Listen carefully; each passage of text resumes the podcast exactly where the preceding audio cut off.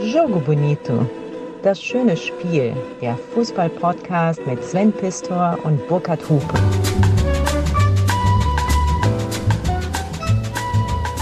Sven, Ja, wusstest du eigentlich, wie viele Tonnen Gesamtgewicht an Westmark am 1. oder zum 1. Juli 1990 in die damals noch existierende DDR geschafft werden mussten?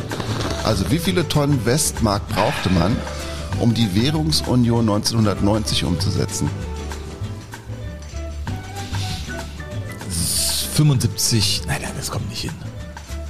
130 Tonnen. 460 Tonnen Westmark. Es waren 440 Millionen Banknoten und 27,5 Milliarden Mark, die damals im Sommer 1990 vom Westen in den Osten verschafft werden mussten, um den ersten Staatsvertrag umzusetzen, der unter anderem die Währungsunion beinhaltete. Und das führte zu unglaublichen Szenen mal wieder in der ehemaligen DDR. Die Filiale der Deutschen Bank am Berliner Alexanderplatz hatte den besonderen Clou, ihren Kunden quasi schon um 0 Uhr am 1. Juli das Westgeld anzubieten.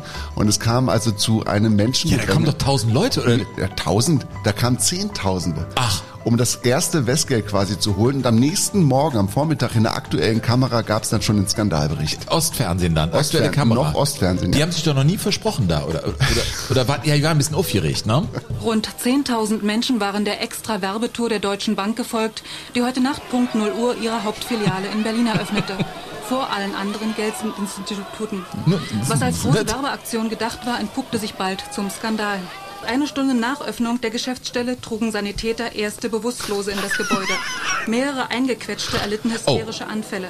Furchtbar, ne? Währenddessen begann im ersten Stock die Auszahlung von bis zu 2000 D-Mark pro Person. Also, Im, im Moment Im aber, Verhältnis 1 zu 1 konntest du bis 2000 Mark holen. und realistisch war das doch äh, 1 zu 10 normalerweise, Ja. aber 1 zu 1 der Ja. Umtauschkurs. Ja. Es gab ja auch verschiedene Abstufungen. Man konnte also Bargeld bis zu einem bestimmten Grad 1 zu 1 umtauschen, bestehendes Vermögen dann im Verhältnis 1 zu 2 und also da gab es verschiedene Berechnungsmodelle. Unterm Strich stand dann 1 zu 1,8, glaube ich, am Burkhard, Ende. wir sind jetzt mitten in, ja, wobei, wir sind ja mitten Wir sind im, Jahr Sommer 1990. Wir sind im Sommer 1990. Wir machen heute Italia 1990.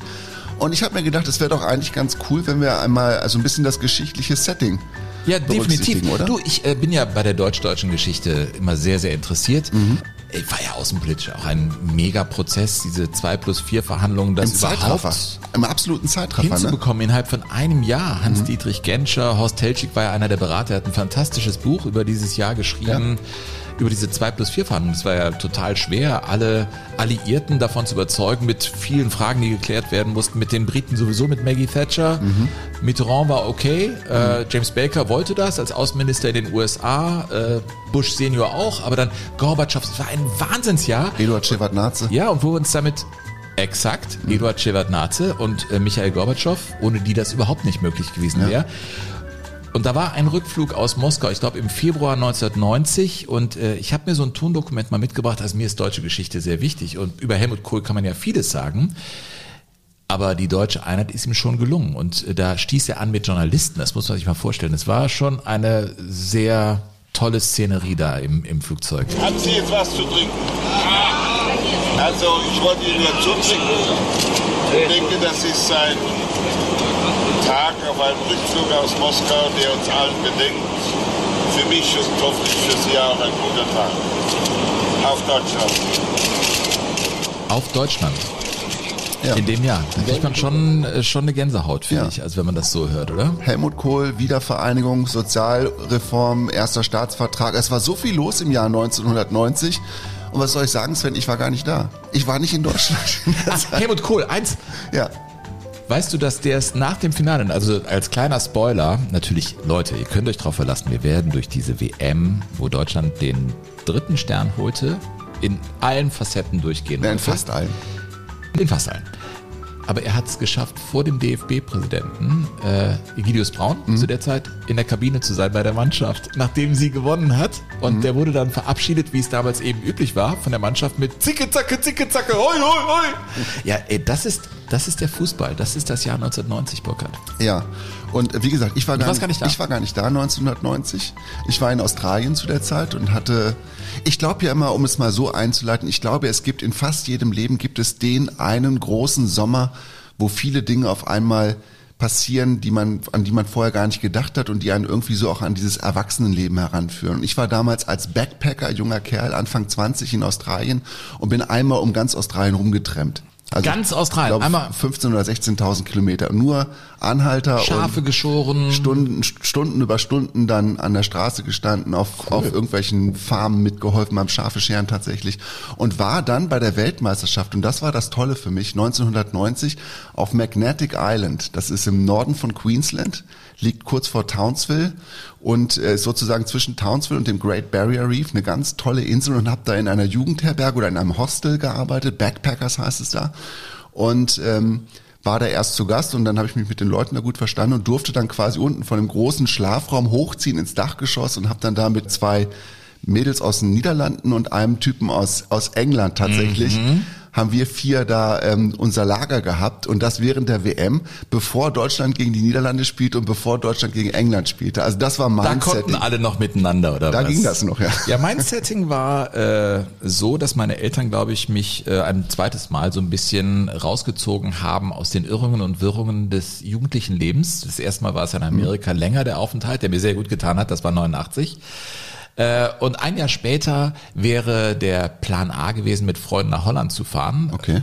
Äh, Im Sommer, okay, mhm. du weißt Bescheid. Und meine Eltern haben gesagt, nee, weißt du was, äh, fahr doch nochmal nach äh, Amerika, wird dir gut tun. War ich nochmal sechs Wochen in Amerika sechs. Wochen? Ja, ja. Und ich äh, weiß noch ganz genau, kommen wir später zu, das Halbfinale zum Beispiel zwischen Deutschland und England habe ich auf einem äh, mexikanischen Sender in Chicago geguckt.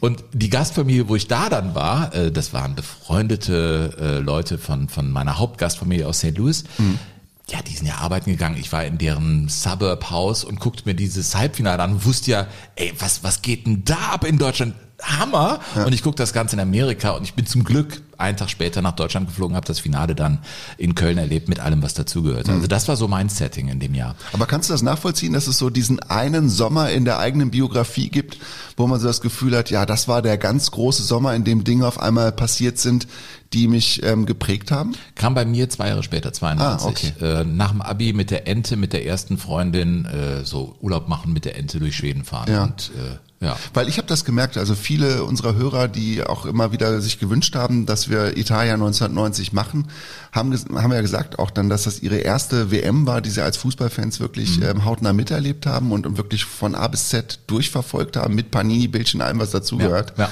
Und dass sie sich wirklich an diesen Sommer wirklich noch in, in, auch in Details erinnern. Und ähm, dieser Sommer hatte ja auch einen Soundtrack, muss man sagen, und es war nicht der allerschlechteste Sven.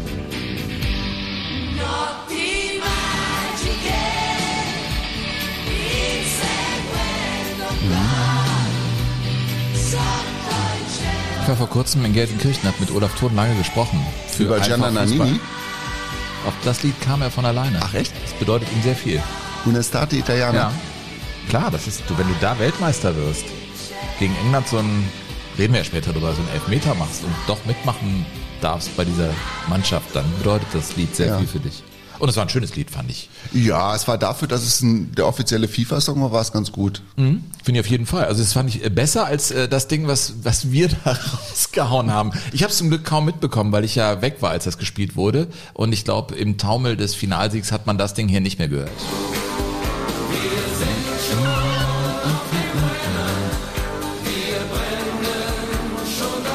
Das hat so was von Truckstop. Total. Manfred Krug. Keine Gitarre. Das Glaubst du, dass irgendeiner dieser Nationalspieler jemals mit dem Auto über den Brenner gefahren ist? Schon, vielleicht. Ja, mit ne? Sicherheit. Ja? Ich bin schon oft über, über den Brenner muss Ja, ja, ich wirklich auch, fahren. aber die sind doch geflogen, oder nicht? Ja, die halbe Bundesliga spielte doch in Mailand. Ja, also stimmt. natürlich Mailand ist ja nicht die- so weit weg dann, ne, von so, München. Ja, Ja, klar. Fährst du dahin? Äh, ja, das war, ich meine, das Jahr 1990. Wir haben eben äh, so ein paar Sachen hier, wir haben ja, ne, also unser, unser Pult hier, äh, eingespielt und gehört. Und als ich das hier anspielte, kam deine Frau förmlich reingerast. Die war übrigens heute beim Frühstück dabei. Ja. Ein sehr inspirierendes Gespräch. Und ich muss dich wirklich, Entschuldigung, aber ich muss, wenn wir schon über Italien reden, Moment. Hm. Die Crema ist fantastisch. Es ist wieder diese Tasse von Real Racing Rac- Club ja, mhm. Santander. Und das Frühstück, du hast mir ja so auch was Italienisches gereicht. Das waren so Balsamico-Blätter oder so Basilikum-Blätter mit äh, äh, Tomate Mozzarella heißt das. Tomate, Mozzarella, aber so grün. Also es war einfach in italienischen Farben, Parmaschinken. Das war naja, ganz toll. ich hatte halt gedacht, Sven, wenn, wenn du das klassische italienische Frühstück von mir kriegst, dann kriegst du einen Kaffee. Und vielleicht maximal noch ein kleines Croissant. Exakt. In und sonst, und sonst, du morgens. und sonst nix. Ja. Und das wollte ich aber nicht. Ich habe ja ein gutes Herz. Das war echt. Das Du war kennst es noch nicht, aber es ist da. Ja, ja, es wird einen Grund geben, warum dich deine Frau geheiratet hat. Und dann habe ich das hier gespielt und sie kam reingerast hier in die Küche. Großartig. Ja, die wird 13 gewesen sein bei der WM, ne? Ja. Weil die ist so alt wie meine Frau. Und das war New Kids on the Block in den Charts 1990. Jetzt kommt's! Come on! Hallo ihr da draußen.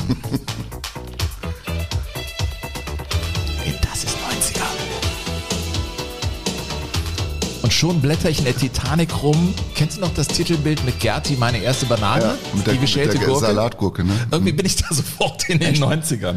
Ja, das fand ich ziemlich fies damals. Ich konnte da nicht so richtig drüber lachen. Ich habe ja auch Verwandtschaft im Osten und ähm, ja, Moment, die Titanic muss sowas machen. ja, aber ich fand es trotzdem nicht lustig. Man kann ja Humor ist ja auch ganz ja, ich weiß, was du meinst. Und du weißt, dass ich ein großes Herz für die ehemalige DDR Ja, das stimmt. oder die Leute, die ja leben oder leben mussten, Mhm. nicht für das System an und für sich äh, habe. Aber das fand ich ehrlich gesagt witzig, das Ja. Cover. Ja. Aber wie gesagt, ich war ja gar nicht da. Ich war ja tatsächlich in Australien und das war damals echt problematisch, überhaupt äh, an die Spielergebnisse zu kommen, weil Australien sich natürlich einen Scheißdreck um die WM gekümmert hat.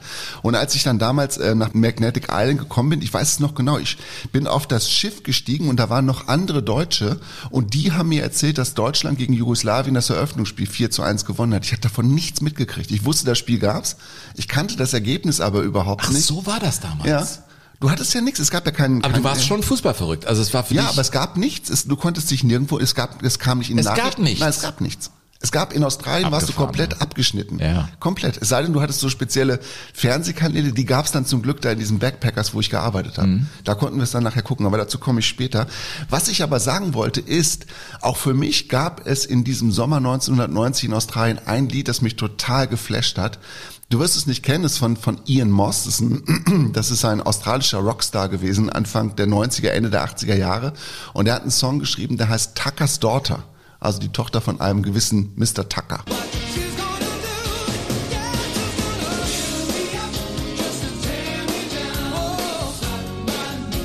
Ist auch 80er, oder? ja, 90er. ich, ich merke auch an, an den Stellen, wo es Musikgeschmack geht, dass du ein paar Jahre älter bist als ich. Warum? Weil du Status Quo zum Beispiel geil findest. Ja, das stimmt. Und ich nicht. Und das ist mir zu Viel zu glatt. Ist ja? mir viel zu glatt. Ja, ich find's super. Ich fand den Text auch geil, weil ich war da gerade von meiner ersten großen Liebe getrennt. Ne? Und die eine Zeile laut ja Build me up to, just to tear me down. Und das war so mein, Das stimmt. das war so mein Grundgefühl, ehrlich gesagt. Ja, das ist ja schon mal interessant im Text, aber Ja. ich finde die Musik so glatt. Äh, 1990 war bei mir, ich meine, nee, es, es waren definitiv nicht New Kids on the Block oder so. Es war auch Musik, die eigentlich da, wo ich war, in der äh, 11. Klasse war ich da, genau. äh, Sehr Außenseitermusik war. Die hörten alle Grunge, da war gerade Grunge Rock, alles was aus Seattle kam, war so das, was man hörte. Aber ich hörte das hier. Ist das Santana oder wer ist das? Nein, Ah, das ist Led ja Blue. Zeppelin. Oh. Das ist von der Led Zeppelin 3, Since I've Been Loving You, immer so 10 Minuten Stücke. Und wenn ich Ja. das heute, ich bin jetzt 50, denke, das habe ich mit 18 geil gefunden, Hm, find's immer noch gut. denke ich mir, du hast nicht alles falsch gemacht. Ja. Vieles ja, aber jetzt kommt die Orgel zum Beispiel. Später. Da. Ja. Mit 18 durch Köln-Rodenkirchen mit dem Klapprad und das Ding auf dem Walkman. Nein, ernsthaft. Und weil, Hast du da dann noch weißt Haare du, auf dem Kopf eigentlich? Da hatte ich, glaube ich, noch die Idee von Haaren. Du musstest ja dann noch Haare haben in der Zeit, ne? Ja, das also ging, ohne das ging Haare. zwei, drei Jahre später los, wo ich wusste, okay, der Kampf ist nicht zu gewinnen, ja. Wusstest du, dass ich damals die Frisur von Klaus Augenthaler hatte? Also wo die Augenbrauen in Frisur übergehen. Ja, total. Ich hatte richtig Fokuhila. Theo Weigeles. Ja? Super, ja, ja. Ja, Großartig. Ja, das war, das war meine Musik. Das Led war, Zeppelin. Ja, Led Zeppelin auf jeden Fall. Aber weißt du, ich kam dann aus Amerika zurückgeflogen nach Deutschland. Äh, Deutschland gewann das Finale und da war der Soundtrack ein ganz anderer. Und das war die erste epische Feier, die ich auf der Straße erlebt habe in Köln.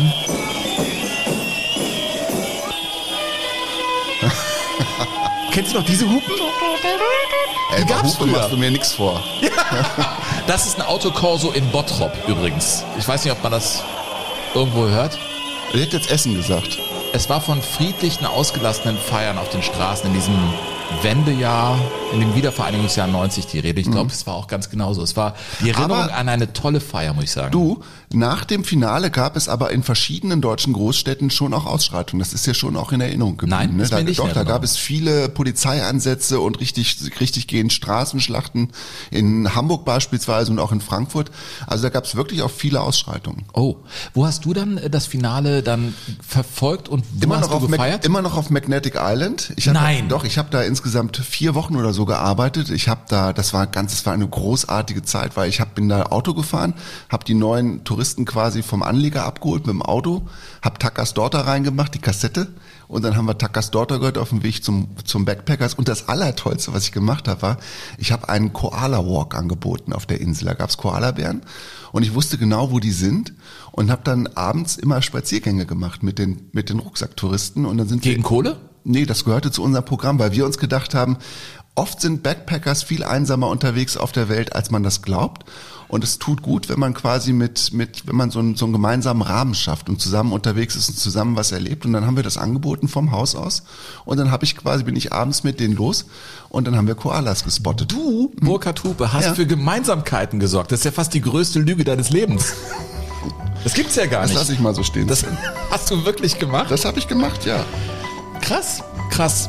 Ja, wir haben, glaube ich, eine Idee von diesem Jahr, 1990. Ähm, Jugoslawien ist im Begriff zu zerfallen, die ganze Welt ist wirklich im Umbruch. Und in diesem Umfeld geht's nach Italien, in ein Land. Mandela kommt frei. Und in dem Jahr haben die Italiener oder in dieser Zeit angefangen, Gastarbeiter ins Land zu holen und sind nicht mehr aus Italien rausgegangen, um Geld zu verdienen. Also Italien war ja auch ein Gastgeber, der stolz war, also in der Blüte stand. Ne? Also eine wirtschaftliche Hochzeit, das glaubt man ja gar nicht, dass sowas in Italien geben konnte, aber da war man dann. Gleich tauchen wir ein in die einzelnen Spiele und in das, was da sportlich passierte, Burkhard. Aber hier äh, nochmal ein Dankeschön an alle, die uns besucht haben bei unserer Live-Show vor mittlerweile zwei Wochen. Das war, das war ein tolles Erlebnis. Jogo Bonito im Rahmen des Köln Comedy Festivals. Ja, hat der Dominik auch so gesehen, der Dominik Kreuz.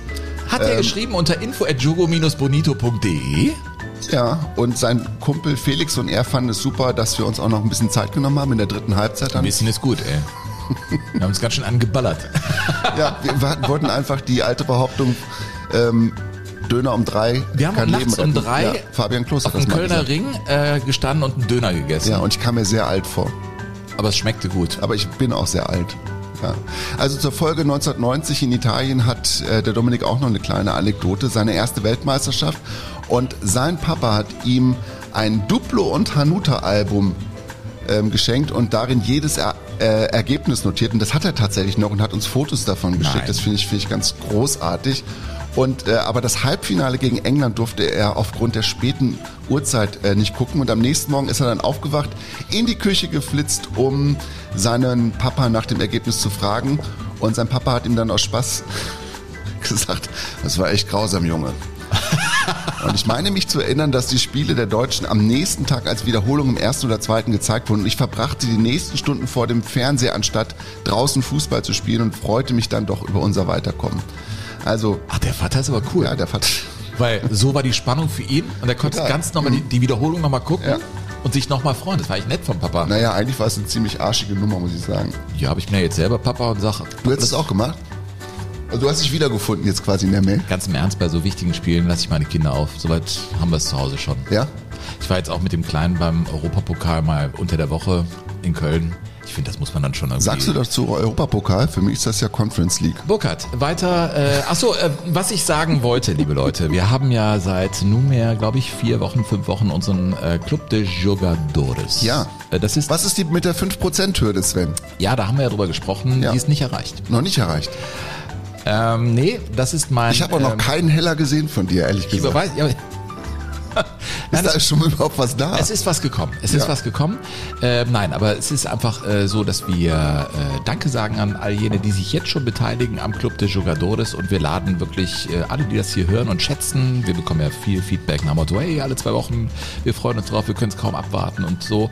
Äh, statistisch ist es tatsächlich so, dass ein Prozent das dann auch im Club de Jugadores äh, gutieren und ähm, ja, wir haben hier keine goldenen Löffel. Das ist unser Beruf und wenn ihr könnt, äh, dann geht rein in den Club de Jugadores, unterstützt uns. Alle Infos findet ihr unter www.jogo-bonito.de und die IBAN hauen wir in die Show Notes. Wir erinnern heute nur am Ende der Folge nochmal dran. Aber fühlt euch aufgerufen, wenn ihr nicht eh schon dabei seid, äh, in den Club de Jugadores einzutreten, das alles hier langfristig möglich zu machen. Da ist noch Luft nach oben, um es mal so zu sagen. Ja. Ins Castello di Casillo bei Erba in der Nähe von Ach, Mailand. willst du jetzt, das war jetzt, komm, das ist der Übergang. Das ist ja mal ein Übergang. ist der Übergang. Ey. Okay, das ist der Übergang. jetzt geht's nach Erba. Nach Erba. Erba, okay, dann starte ich die Musik nochmal, ja. Und das deutsche Quartier hieß Castello di Casillo. Und das muss richtig schön gewesen sein. Das war das erste Mal, dass die Journalisten nicht mit durften und die Nationalspieler und der Staff äh, unter sich waren. Und der Klaus Augenthaler, der hat nicht bei dir im Podcast auch ein bisschen was erzählt über die WM 1990. Du müsstest doch da eigentlich mit drüber Ja, definitiv. Haben, ne? Nein, der, der Klaus Augenthaler, ach, der hat ja äh, so viel zu erzählen gehabt. Der war ja übrigens bei den Feierlichkeiten hinterher äh, kaum dabei, weil er lange bei der Dopingprobe stand, ne? Nach, nach dem Finale. ne? Nach dem Finale war der bei der Dopingprobe. Das Irre an ihm ist ja, dass äh, er hat, glaube ich, nur 25 Spiele in der Nationalmannschaft. Also ganz wenig Spiele gemacht, aber die wichtigen. Er war also bei beiden Finals dabei, 86 und vor allem 1990. Er ist Weltmeister geworden. Und äh, Lothar Matthäus war derjenige, der die Mannschaft dann hin und wieder mitnahm am Koma See. Der war ja zu der Zeit auch bei Inter Mailand und hatte da ein Boot und auch einen Bootsführerschein. Ich habe mir sagen lassen von Klaus Augenthaler, dass der das im Griff hatte mit dem Boot. Ja, das war okay. Aber mit dem Auto, mit dem kleinen Flitzer entlang der Küstenstraße, naja, äh, Klaus Augenthaler ist mit ihm mitgefahren und er hat so dieses sehr ernste Gesicht gehabt. Die Fahrt vom Hotel bis zum Komasee zu seinem Boot, das waren, was weiß ich, 20, 25 Minuten. Lothar hat es wahrscheinlich in Rekordzeit geschafft und wenn man das heute so fahren würde, hätte er mindestens 15 Punkte gekriegt. Es muss furchtbar gewesen Gibt es in sein. Italien Punkte dafür? Nein, da gibt's, äh, man kann Sachen Ich da dachte, da einfach man nur regeln, glaub Applaus. Ich, ne? Aber ich, die Vorstellung, weißt du, der junge Lothar Matthäus mit dem Auge, der Auge nur die ganze Zeit die Hand an der Handbremse. So, Alter, was machst du jetzt? Vor allem der Auge gerade Papa geworden, ne? Seine Tochter auf die Welt gekommen, die war ja dann auch zum Teil im Quartier und wenn die abends irgendwelche Feierlichkeiten hatten, die Frauen durften da ja auch in das Quartier. Das war ganz ein ganz offener Umgang. Ja, und man hatte ja gar nicht so viele Probleme da. Ich, der Franz war mit Sibylle Mhm. äh, noch zusammen, wenn man sich so, es gibt eine schöne Zusammenfassung, finde ich, von dieser Weltmeisterschaft, die äh, im ersten dann ausgestrahlt wurde, wo man auch die, ich sag mal, junge Sibylle äh, da sieht, die Mhm. Frau ne, von Franz Beckenbauer. Der wollte sie auch bei sich haben und deswegen hatten die anderen auch hin und wieder dann Damenbesuch und das, das klappte. Das, ich glaube, das war ein recht entspanntes Miteinander, aber was man hört ist, Franz war voll fokussiert auf das Turnier. Ja, das stimmt. Und ähm, viele, es waren ja wirklich viele Alpha-Tiere am Start bei dieser Weltmeisterschaft. Es war ja nicht nur Matthäus, es war Klinsmann, es war Völler, es war Brehme, es war Augenthaler, alle möglichen. Und trotzdem haben sie es geschafft, dass alle diese Alpha-Tiere ihr Ego zurückgestellt haben und ähm, wirklich als Mannschaft funktioniert haben. Und das ging, glaube ich, auch nur, weil es eben noch diesen anderen, diesen pri privaten Bereich gegeben hat und dass sie sich nicht so eingeengt gefühlt haben. Und das hat der Kaiser schon richtig gut hingekriegt, muss ich sagen. Und man muss ja auch sagen, man fuhr da nicht hin und war über jeden Zweifel erhaben. Also es war ja so 88, da war Beckenbauer ja auch schon äh, Teamchef gewesen. Da schied man im Halbfinale aus und das Algemein Dachblatt äh, schrieb von den armen Arbeitern ne, von der deutschen Nationalmannschaft, die da ausgeschieden seien. Also Stichwort Rumpelfußballer. Paul Breitner hat äh, den Franz Beckenbauer fundamental kritisiert und die fuhren da schon recht angepiekst in dieses Turnier von 1990. Und äh, ich finde, wir sollten an dieser Stelle schon auch mal kurz über Franz Beckenbauer äh, in general sprechen, weil was mir auffällt ist, und das tut mir ein bisschen leid, dass der, in der, wenn man mit jungen Leuten jetzt spricht über Franz Beckenbauer, äh, dann ist das so oft so negativ, was, was über ihn gesagt wird. Mhm. Äh, da wird von der von von 2006 gesprochen, von dem Geld, von äh, Katar und dass er mal gesagt hat, dass da keine Sklaven rumgelaufen sind. Und mir tut das so ein bisschen leid, weil ich finde, die, die Lebensleistung von Franz Beckenbauer kommt viel zu kurz bei dieser Betrachtung. Ich, also ich, ich gehe da nicht mit. Ich sehe in ihm schon noch viel mehr den Teamchef und auch den fantastischen Spieler. Ich finde, da hatte er eigentlich sein Alleinstellungsmerkmal, dass er als Funktionär im FIFA-Exekutivkomitee eine sehr, sehr unglückliche Rolle gespielt hat und dass das mitnichten zu gutieren ist, ist auch klar.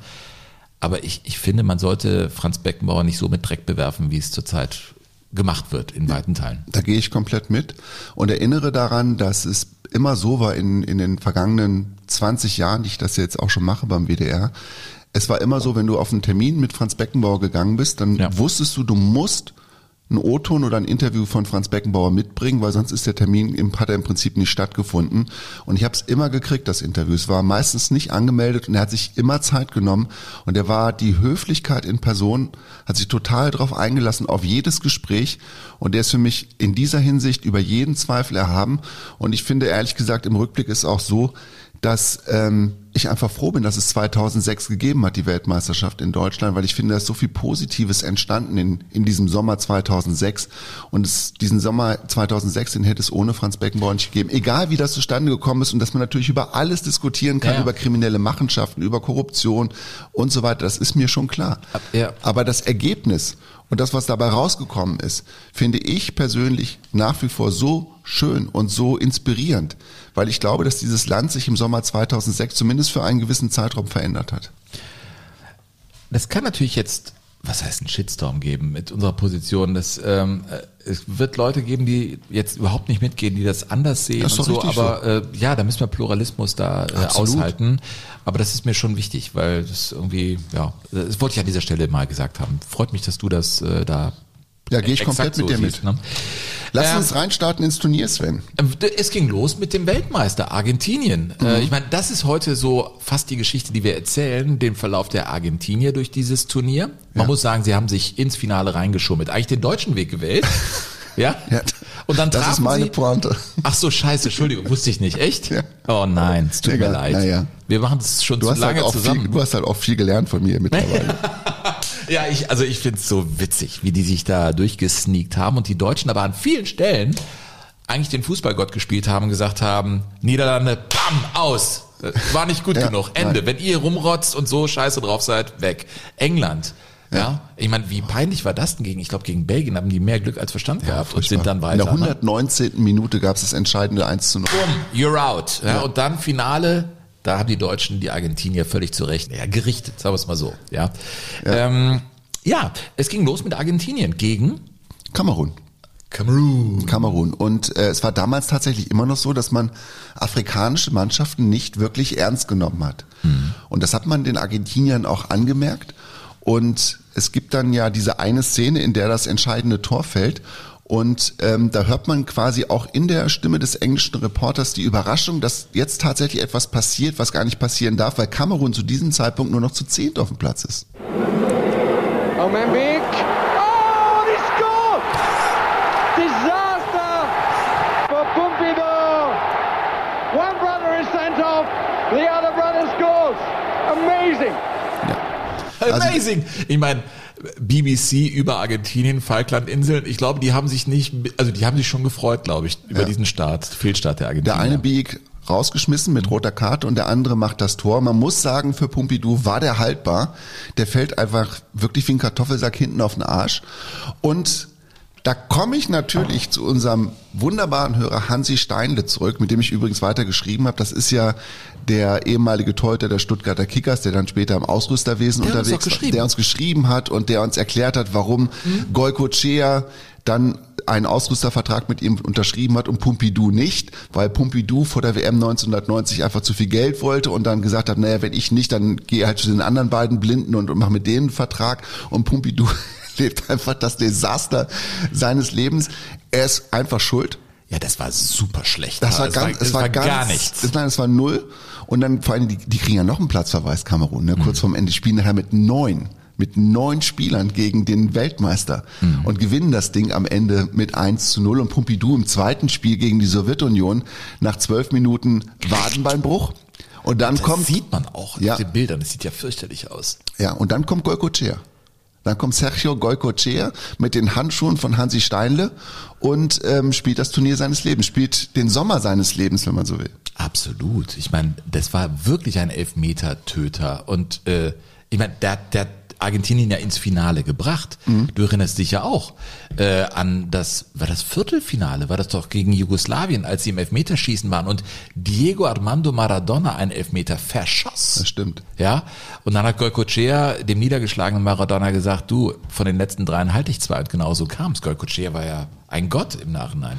Bis Wusst, zum Finale. Wusstest du eigentlich, dass es die Hand Gottes, wo du jetzt gerade von Gott sprichst, also Maradonas Hand, mhm. auch bei der WM 1990 gab, da erinnert sich kaum jemand dran. Der Goicochea war gerade eingewechselt worden gegen die Sowjetunion. Es gab eine Ecke mhm. und er wäre nicht rangekommen an einen Kopfball und dann hat Maradona kurz vor der Linie mit der Hand geklärt und Nein. die haben es nicht gesehen. Nee, das habe ich, hab ich überhaupt nicht auf dem ja. Zettel. Echt? So ja, war das? So war das. Ich meine, die Argentinier, das war ja schon auch echt eine Messerstechertruppe. Ich meine, wir müssen auch ein bisschen über, über diesen äh, Carlos ah, Bilado sprechen. Das war ein richtiger Schurke, ja, der Trainer. Da, da kommen wir ja später zu. Aber hier, der Sergio Goicochea übrigens, der war ja damals bei den Millonarios mhm. in Kolumbien unter Vertrag und hatte gar keine Spielpraxis. Der hatte seit November 89 kein Fußballspiel mehr gemacht, weil es im Zusammenhang mit einem Erstligaspiel der Millonarios den Mord an einem Schiedsrichter zu beklagen In der gab. kolumbianischen Liga. Genau. Ja gut, wir waren schon häufiger in Kolumbien, das ist nicht so ungewöhnlich gewesen ja. da. Und da wurde dann, wie gesagt, ähm, der Spielbetrieb eingestellt mhm. und die Millonarios durften nicht mehr kicken, Goicochea auch nicht und der guckte also quasi seit November 89 in die Röhre. Aus der kalten Hose im zweiten so Spiel wird er dann reingeworfen in das Turnier und er hätte seine Karriere krönen können, aber der ja. Schlusspunkt war ein anderer. Und er hat zu seinen Eltern das hat er später mal in einem Interview erzählt, hat er gesagt, ihr müsst immer am, ihr müsst immer am Anfang der Übertragung gucken, weil da seht ihr vielleicht auch den Ersatztorhüter. Der Schwenk an, ja? ja, wo einmal die, die Ersatzbank gezeigt wird. Da ist der Sergio. Nachher sehen, wir sehen ihn nicht mehr, nur am Anfang. Ja, und dann hat er noch, dann hat er einen ganz tollen Satz geprägt, wie ich finde. Man geht als niemand in das Turnier und kommt als Star zurück. So mhm. hat er sich gefühlt, obwohl er nicht Weltmeister geworden ist. Ja, ich habe dann auch ein längeres Interview gesehen mit ihm auf einer Ledercouch, Designer-Möbelstück. Ich glaube, der hat danach schon auch seinen Schnitt gemacht. Der sah nicht aus wie einer, der vom Leben gezeichnet war, sondern ja, der hat, glaube ich, diesen Moment äh, mitgenommen und mhm. hat die Welle geritten, die dann das Leben für ihn bereithielt. Also Argentinien startet mit einer Niederlage, Burkhardt, äh, und für Deutschland lief es ganz anders. Äh, Deutschland baut. Was war das für ein Paukenschlag? Augenthaler, halb rechts Berthold, auf der rechten Seite Reuter mit dem rechten Außenriss. An die Strafraumgrenze zu Matthäus. Der löst sich von Jossi, schießt.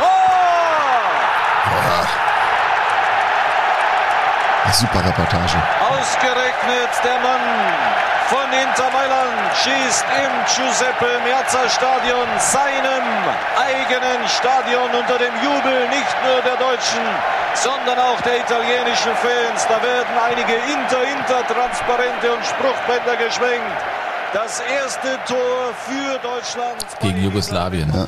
Jugoslawien ein Staat, der im Zerfall begriffen war und der jugoslawische Trainer hatte große Probleme, die Mannschaft beisammenzuhalten. Er hat gesagt, wir haben mit starken Deutschen gerechnet, aber dass sie so stark sind, hätten wir einfach nicht gedacht. Äh, dann, ich glaube, Klinsmann mit dem 2-0, Jugoslawien äh, kommt noch mal ran, aber dann wieder Matthäus. Aber auch dieser Katanetz, das ist eine Kampfmaschine. So wie auf der anderen Seite Lothar Matthäus. Lothar Matthäus springt über das ausgestreckte Bein von Schulze. Könnte nochmal schießen, schießt und Tor! Das ist das Tor, das alle, glaube ich, jetzt ja. im Sinn haben. Was für ein herrliches Tor! Aus 20 Metern. Mit dem rechten Fuß unten ins rechte Eck vom Torhüter ausgesehen von Ivkovic. Das Ding saß erneut. Reporter Sprenzel, ne? Jochen Sprenzel. Und das, ich glaube, wenn jemals das Adjektiv unwiderstehlich eine Rolle gespielt hat in der Sportreportage, dann wäre es hier angebracht gewesen. Das war wirklich unwiderstehlich. Also es gab keine Chance, Lothar Matthäus bei diesem Sprint und Solo aufzuhalten. Interessanterweise, das ist ja das Tor, was man mit ihm verbindet. Ja. Und da wurde aus Lothar Matthäus, dem ja wahrscheinlich internationalen Star, ein Weltstar. Er wurde Weltfußballer, der einzige, den wir haben mhm. in Deutschland äh, bei der Wahl zum Weltfußballer des Jahres. Ich meine, Karl-Heinz Rummenigge wurde es zweimal, da gab es aber noch eine andere Wahl. Der Modus hat sich ein bisschen verändert. Mhm. Alle haben dieses 3-1 in Erinnerung und er selber, Lothar Matthäus, hat gesagt, das 1 0 fand ich viel schöner, es ist unspektakulärer, aber er machte es mit links. Und das war das Produkt ähm, des Trainings mit Giovanni Trapattoni. Der hat das mit dem damals bei Inter Mailand. Inter Mailand, hm. Und witzigerweise, ich habe letztens mit Thomas Helmer gesprochen, der auch äh, mit Trapp gearbeitet hat in Bayern. Er sagt, das war ein genialer Typ, der so detailversessen war. Der hat mir erzählt, dass er zum Beispiel Carsten Janker und Alexander Zickler die waren ja super Stürmer, aber keine großen Fußballer, hat gesagt, okay, die haben keinen linken Fuß, das muss ich mit denen trainieren. Nach den ja. bayerischen äh, Trainingseinheiten hat er die beiden genommen und hat als wirklich Fußballlehrer mit denen da gestanden und denen den Abschluss mit links beigebracht. Und nochmal und nochmal und nochmal. Mhm. Und da fühle ich mich dran erinnert, als äh, Lothar Matthäus sagte, über dieses Tor freue ich mich so, weil das das Ergebnis von harter Arbeit ist. Ja. Na, für uns das einfach so im Spiel passiert das dann so, aber das ist ja, Fußball ist ja auch Technik. Kannst du die Ballmitnahme so? Legst du ihn dir dahin? Mhm. Weißt du, was du da machst? Das läuft ja so intuitiv. Und da war er ganz stolz drauf, auf dieses 1 zu 0. Ich fand das Detail interessant für, für ja, dieses total. Spiel gegen Jugoslawien. Ja. Weil man hat ja wirklich nur dieses, dieses zweite Tor, ja, was er erzielt Aber das andere Kopf, fand ne? er irgendwie äh, schöner oder, oder für ihn äh, beeindruckender. Ja. Also Deutschlands Start war geglückt und es ging auch einfach mal so weiter. Das muss man sagen. Äh, war eine äh, coole Nummer, kann man schnell erzählen. Gegen 5-1 gegen, gegen den Kölner Keller. Ach, das war nicht Katar. VAR, ne? Äh, ja doch. VAE. Die Vereinigten Arabischen Emirate. VAR? Ne? VAE. Genau. Katar, Oman, ist irgendwas von da unten auf jeden Fall. Haben sie 5-1 ja. gewonnen. Und es hat doll geregnet, das weiß ich noch. Und was ich auch witzig fand, war, dass der Scheich dem Torschützen von den Vereinigten Arabischen Emiraten für diesen Ehrentreffer einen Rolls-Royce geschenkt hat. Sowas bleibt bei mir, weißt du, Alltag, ja, ich bin ja so eine alte Krämerseele und denke, das gibt's doch überhaupt nicht. So ein, ein scheiß fucking 1 zu 5 und da kriegst du einen Rolls-Royce für. Bist du denn irre? Ja. Und ich hatte halt nur Led Zeppelin. Ne? Ähm, ja. ja, es war nicht viel, aber musste für mich reichen. Letztes Spiel gegen Kolumbien. Ja, mhm. was, was haben wir da für Erinnerungen? Carlos Valderrama, wie er da von diesem Golfkart runterspringt. Vorher eigentlich man, ist er, er verletzt. Halt tot. Genau, eigentlich dachte man, der wird's er wird es nicht schaffen. Möglicherweise nicht schaffen. Es ging auf der Bahre runter ja, eigentlich. Eigentlich ja. Hat schon mal ein Reporter gesagt. ja, viele Reporter haben es die Bahre auf der Bahre ja. runter. Ja. ja. Ja, und dann wurde er aber ganz schnell wieder, es war wie ein bisschen wie bei Dornröschen. Er wurde wach geküsst. Ja, ja so, dann war er wieder da ja. mit seinen Locken. Ja, das war ein 1 zu 1, aber mhm. Deutschland war weiter als Gruppenerster, mhm. Argentinien als Gruppendritter. Das war ja auch der Modus, ne? Ja. Als Gruppendritter ging Argentinien weiter. Man traf sich, Stichwort deutscher Weg ins Finale. Ja. Äh, wobei das war bei den Italienern ja ähnlich, äh, 82. Auch da sind sie ja in dieser unentschieden Gruppe weiter und wurden am Ende. Ja, oder bei den, bei den Niederländern. 1990. Das war ja auch eine ganz furchtbare Gruppenphase oh ja. Oh ja. mit den Engländern und mit den Iren. Das war ja alles nicht lustig und die trafen sich ja äh, vor allen Dingen auf Sardinien und haben da gespielt. Da gab es ganz wüste Massenschlägereien zwischen holländischen und englischen Fußballfans und am Ende waren die Niederländer Dritter nur und trafen auf Deutschland im Achtelfinale. Das Los entschied. Es hätte auch Irland sein können, ne? weil sie eben genau gleich auf waren. Der Gruppe entschied in dem Fall das Los. Habe ich auch so noch nicht, äh, hat es bis dahin doch gar nicht gegeben, glaube ich, bei der Weltmeisterschaftsgeschichte. Ich kann mich nicht erinnern. Also wegen des Losentscheids äh, traf dann tatsächlich Deutschland auf die Niederländer im Achtelfinale. Und äh, Burkhard, wie es so deine gute Tradition hier ist, du bringst auch immer gern mal eine Musik mit. Ja, du gehst ja da irgendwie durch deine deine Plattenstube. Und was hast du da gefunden? Naja, es gab ja mehrere prägende Figuren. Und es war ja, wenn man so will, auch das Duell zwischen Inter Mailand und AC Mailand. Ne? Bei Inter Mailand ja. spielten die drei Deutschen ja. mit Bremen, Matthäus und Klinsmann. Mhm. Und beim AC Milan spielten ähm, Reikert, Van Basten und Chullit. Mhm. So, und zwei von denen, Frank Reichardt und Marco van Basten nämlich, haben ein ganz tolles Lied gemacht zum Sommer in Italien. Das im Prinzip äh, beschreibt das Lied, warum es echt cool ist, in Italien zu sein in diesem Sommer.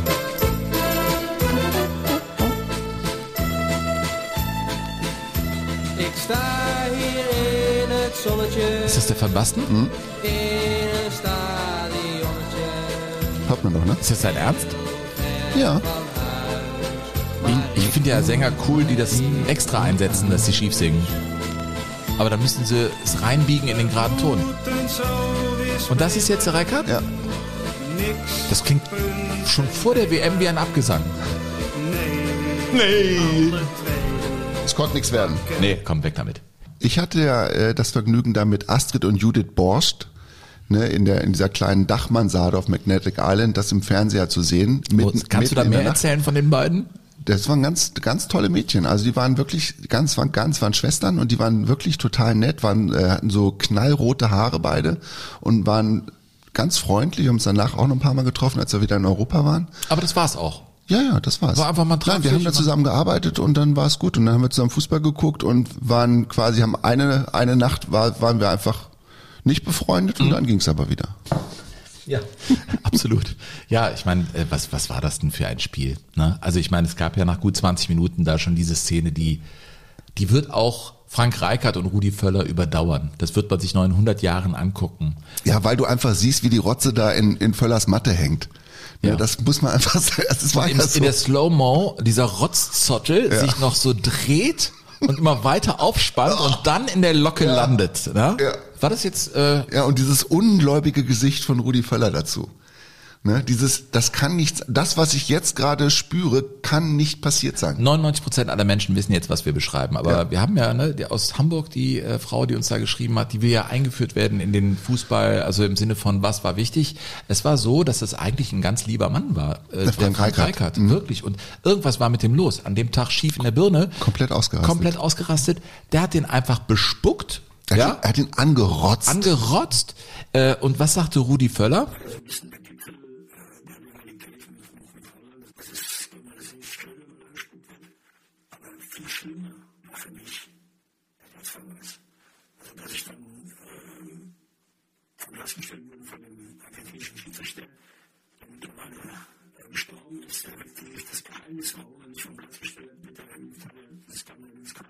Der Platzverweis. ja. Dass Beide dann- sind runtergeflogen. Naja, genau. Und äh, eigentlich Hans van Breukelen hätte mit Rot vom Platz gehört, Ja. weil er kurze Zeit nach dieser Spuckattacke ähm, den Stollen oder den Fuß in den Völler im eigenen 5-Meter-Raum reingerammt hat Hm. und ihn dann noch beschimpft hat. Und das war, es überschlugen sich die Ereignisse. Frank Reichert kam auch nochmal dazu Hm. und kniff ihm ins Ohr. Ne, dem Rudi Völler, der drehte ja nicht durch, aber der, der sprang empört auf und bekam einfach mal die rote Karte für nichts. Das ist ja der Hammer. Und beim Runtergehen hat er ihn ja nochmal angerotzt. Frank Reichert und Rudi Völler sehen rot, die gehen runter und dann geht Frank Reichert, der, der trabt so an und im Vorbeilaufen rotzt er ihm nochmal genau an die gleiche Mhm. Stelle wieder und dreht sich lachend weg und dann war natürlich äh, der Ofen aus für, für Rudi Völler. Ja. Man weiß auch nicht genau, was da im Kabinengang passiert ist. Das haben sie offen gelassen. Ne, es ist, glaube ich, fast eskaliert. Ja. Ne, und man musste dann beide wirklich in die Kabinen bringen und es hat relativ lange gedauert, bis sie dann auch darüber sprechen konnten. Ja, und dann haben sie ja ihre Werbung gedreht für alles in Butter und äh, ja. Aber für, für, für, eine, für eine wohltätigen gute Sache. Zweck Ne? äh, die Werbeeinnahmen da äh, wirklich weiter verwendet. Eigentlich haben sich die Wogen relativ schnell geglättet. Und weißt du, wer sich mega geärgert hat? Hans von Breukelen. Ich habe mal ein Interview mit ihm gesehen. Das war ja auch so ein Hitzkopf, der diese deutsch-niederländische Feindschaft wirklich gelebt hat. Der hat gesagt, wir sind solche Idioten, solche Esel gewesen, dass wir mit dem Talent, das wir hatten, dieses Spiel auf diese Weise dann weggeworfen haben. Das heißt, sie haben sich ja selber eigentlich im Weg gestanden, weil durch diesen Platzverweis wurde Platz geschaffen auf dem Platz. Und Frank Reichert war ein ganz wichtiger Verbindungsspieler von Defensive in Offensive. Der fehlte dann auf einmal. Und Jürgen Klinsmann machte das Spiel seines Lebens zusammen mit Guido Buchwald. Und der hatte Platz da vorne. Und Cleansy Bremer. konnte laufen. Ja. Und, und Andy Brehme. ja. Die drei waren wirklich überragend, muss man sagen. Und ähm, haben wir dann auch relativ schnell und, und souverän ein 2 zu 0 rausgeschossen. Dann gab es noch einen Elfmeter für die Niederlande kurz vorm Ende. Aber eigentlich hat das Ding nie gewackelt, muss Nee, man sagen. Es hat nie gewackelt. Und so, ja, hat Deutschland dieses Kapitel geschlossen. Ähm, Deutschland gegen Niederlande, WM 1990. Ein Spiel für die Geschichtsbücher. Äh, Guido Buchwald, der technisch mal so ein bisschen schlechter wegkommt, hat auch Franz Beckenbauer gesagt, als er eigentlich war. Der hat ja sogar Übersteiger da gemacht, um äh, die Assists einzufahren für, für Jürgen Klinsmann. Der hat da schon echt ein sehr gutes Spiel gemacht. Und übrigens, Franz Beckenbauer sagte, das war der für ihn der konstanteste und der beste Spieler Ja. dieser Fußball-Weltmeisterschaft, Guido Buchwald. Genau, hat er nach dem Turnier gesagt, also wenn er einen hervorheben müsste Mhm. oder sollte, dann hat er es auch, heute wird das ja kein Mensch mehr machen, Ja, kein Trainer. hä? Ja, die Mannschaft und super funktioniert und jeder für jeden und so. Nein, Guido Buchwald. Auf der Pre Pressekonferenz, auf der er dann auch sagte, Deutschland ist auf Jahre hin unschlagbar, Genau. wenn jetzt noch die Spieler aus dem Osten dazukommen. Genau in dieser Pressekonferenz hob er Guido Buchwald äh, auf, den, auf den Schild. Ja, Burkhard, äh, so stand Deutschland im Viertelfinale Mhm. und wir waren immer noch in Australien und den USA. äh, hast du noch Reaktionen? Ja, ich habe noch, aber jetzt kannst du, ich habe doch jetzt schon eine gelesen. Du kannst ja auch noch Ich eine habe auch eine hier. Du, noch schau eine. mal. Ja, weil wir kriegen ja von euch über info@jogo-bonito.de mal wunderbare Mails. Hier jetzt eine von Andreas, der begeistert ist. Er schreibt: Hallo ihr beiden, was für ein großartiger Podcast. Ihr abonniert prächtig, stichelt euch auf liebevolle Art und Weise, aber immer mit Respekt. In Klammern sehr wichtig. Verfügt über einen guten Sinn für Humor. Ich liebe die feinsinnige Ironie eurer Kommentare. Seid wunderbare Musiker. oh, Gianni, er will. Ah, Leute, wir haben heute tatsächlich, weil wir beide nach Katar fahren. Ja, übermorgen ist es soweit, ja. Übermorgen fliegen wir beide in der gleichen Maschine. Ist das so? Sollen wir uns nebeneinander hin? Ich will nicht neben dir sitzen. Ich möchte das auch nicht. Wir reden eh nicht mit. Aber wir könnten noch einen Podcast aufnehmen auf dem Flug. Ja, ja, genau. Es geht übrigens weiter, auch in Katar. In zwei Wochen. Äh, Ja, aber nicht über Katar, sondern nur aus Katar. Machen wir dann eigentlich deine Lieblings-WM? 1930. Ja, ne? Ja. Ich freue mich. Ja, ähm, Oh Gianni werden wir am Ende tatsächlich nochmal singen, aber in einer, ich sag mal, klerikalen Art. Ja. Oder sakral kann man auch Sakral, sagen. Ja. sakralen Art, Ja. genau. Also, äh, ist, oder? Du hast ja hier so eine Orgel, ne? Ich Ja. glaube, da begeben wir uns dann nochmal ins Nebenzimmer. Ähm, da steht irgendwie so ein E-Piano von deiner Tochter. Ja, also weiter mit der Mail. Äh, ihr seid tolle Reporter, profunde Kenner, äh, auch der abseitigen Facetten unseres Lieblingssports. Es ist ein Genuss zu hören, wie ihr euch die Bälle zuspielt und wie gut und lustig ihr uns durch eine gute Stunde Podcast moderiert. Einfach klasse, das Dauerthema Gendern zwischen Sven und der Gattin von Burkhardt. Ähm, aber das immer mit einer fantastischen Mischung aus Respekt und Witz. Großes Lob für eure tolle Arbeit. Das motiviert uns sehr. Lieber Andreas, herzlichen Dank. Ähm, und ja, das ist eine von vielen Mails, die wir bekommen. Wir freuen uns wie Bolle, dass euch das Ding so viel bedeutet. Burkhard und mir ist das äh, auch nicht einerlei. Äh, macht sehr viel Spaß. Der Fußball. Hier hinzukommen, okay, muss auch sein. Weil wenn wir hier nicht säßen, könnten wir es nicht machen. Aber ich rede gern über Fußball. Ja. Ich würde ja gerne nochmal äh, im Achtelfinale verharren wollen. In Ja. Italien bei der Weltmeisterschaft, weil es gab ja noch das großartige Duell zwischen Brasilien und Argentinien. Wir wollten ja ein bisschen die Argentinier auch verfolgen von Anfang bis Ende. Habe ich eben Messerstecher gesagt? Nadelstecher wäre korrekter. Ne? Nadelpiekser wäre besser Nadelpiekser, gewesen. aber das stimmt dann auch. Erzähl Ja, mal. Carlos Billado, der Trainer der Argentinier, hat äh, später mal gesagt, dass es durchaus gängige Praxis in Argentinien war, äh, zumindest bei den Clubs, die er betreut hat, dass er seinen Spielern Stecknadeln mit an die Hand gegeben hat, dass sie die beispielsweise bei Eckbällen oder bei Freistößen, wenn man sich so ein bisschen Respekt verschaffen musste vom gegnerischen Tor, dass sie eingesetzt, einfach ja, dass sie so eingesetzt. Deswegen, Leute, also Messerstecher, das war vielleicht ein bisschen übertrieben. Stecknadeln sind kleiner, aber nicht minder gemein, ne? Das Äh, ist wahr. Aber Brasilien gegen Argentinien, das war im Prinzip ja wirklich, es war ein tolles Fußballspiel, aber nur von einer Mannschaft und das war die brasilianische. Ja, die haben wirklich, die haben so toll gespielt und haben es aber einfach nicht geschafft, es zu gewinnen. Also das Spiel kann ich mich noch sehr gut erinnern. Das habe ich auch auf meiner, in meiner Dachkammer da geguckt, mitten in der Nacht in Australien. Alleine da noch, die anderen hat das nicht so interessiert und habe nur gedacht, das kann nicht sein. Meine Wie oft die Brasilianer. die Latte getroffen Das haben, das unfassbar, Lattenkreuz, den. Pfosten. Careca hat geschossen, was das Zeug hier war wirklich gut, aber das Tor nicht gemacht, ist danach auch weinend zusammengebrochen auf dem Platz, wurde von Diego, vom großen Diego Maradona getröstet. Der konnte sich gar nicht richtig freuen, weil er die Tränen von Careca trocknen musste. Und dann dieser eine geniale Moment, der Pass von Maradona auf Canilla, der dann noch den Torhüter aussteigen lässt und der dann das Tor macht. Ja, das fand ich auch genial. Also wenn man über Genialität von Fußballern spricht, Golcochea, ich habe ein Interview hier vor unserem Podcast gesehen, wo er sagt, in dieser Szene siehst du ja nicht nur den tollen Pass, sondern dass er mit dieser Aktion, er führt den Ball durchs Mittelfeld und wird von vier Brasilianern attackiert. Mit anderen Worten, die haben so ein bisschen äh, den Kaniche aus den Augen verloren. Und dadurch, dass er eben so wie so ein Magnet war, der den Eisenstaub anzog, Diego Maradona, dass alle kamen, war Platz für die anderen. Und wenn du dann aus dieser Bedrängnis diesen Pass dann spielen kannst, dann sind das natürlich geniale Momente. Ne? Ja. Das Ganze übrigens, was ein wichtiges Detail ist, Burkhard, weil ich ahne, worauf du hinaus willst. Bei sengender Sonne und 40 Grad im Schatten. Ja. Und es war, es war viel Durst auf dem Platz. Selbst die Südamerikaner müssen da trinken. Das Ja. ist total wichtig. Ja, und der argentinische Physio wusste das und brachte viele, viele Flaschen Viele Flaschen, ne? viele Flaschen Wasser auf dem Platz in einer Spielunterbrechung. Für alle. Für alle, also auch für die Brasilianer. Das ist total nett. Und die griffen auch begierig zu, vor allen Dingen der Sportkamerad Branco. Und der sich aber danach dann nicht mehr gut fühlt. Jetzt muss man dazu sagen, es gab Flaschen, zwei, es gab vor allen Dingen zwei große Flaschen auf dem Platz. Und diese Flaschen waren eigentlich identisch, wenn da nicht auf der einen Flasche ein andersfarbiger Deckel drauf gewesen wäre. Also zwei Flaschen waren so, so markiert. Also es waren Ja. viele Flaschen, sagen wir Ja. mal, und zwei waren ein bisschen auffällig. Und als ein Mitspieler von Diego Maradona die falsche Flasche, ich erkläre gleich warum, die falsche Flasche greifen wollte, um daraus zu trinken, rief Diego, nein, Vasco! Vasco nicht, nicht, nicht nein, die Flasche. nicht diese Flasche. Aha. Also Diego, kann man, kann man erahnen, dass er sozusagen der Komplize von Carlos Bilardo, der den diebischen Plan zusammen mit dem Physio hatte, Ja. da vielleicht was reinzumengen, dass der der Komplize auf dem Platz war. Die Hand Gottes, der da sagte, Vasco nicht die Flasche. Ja.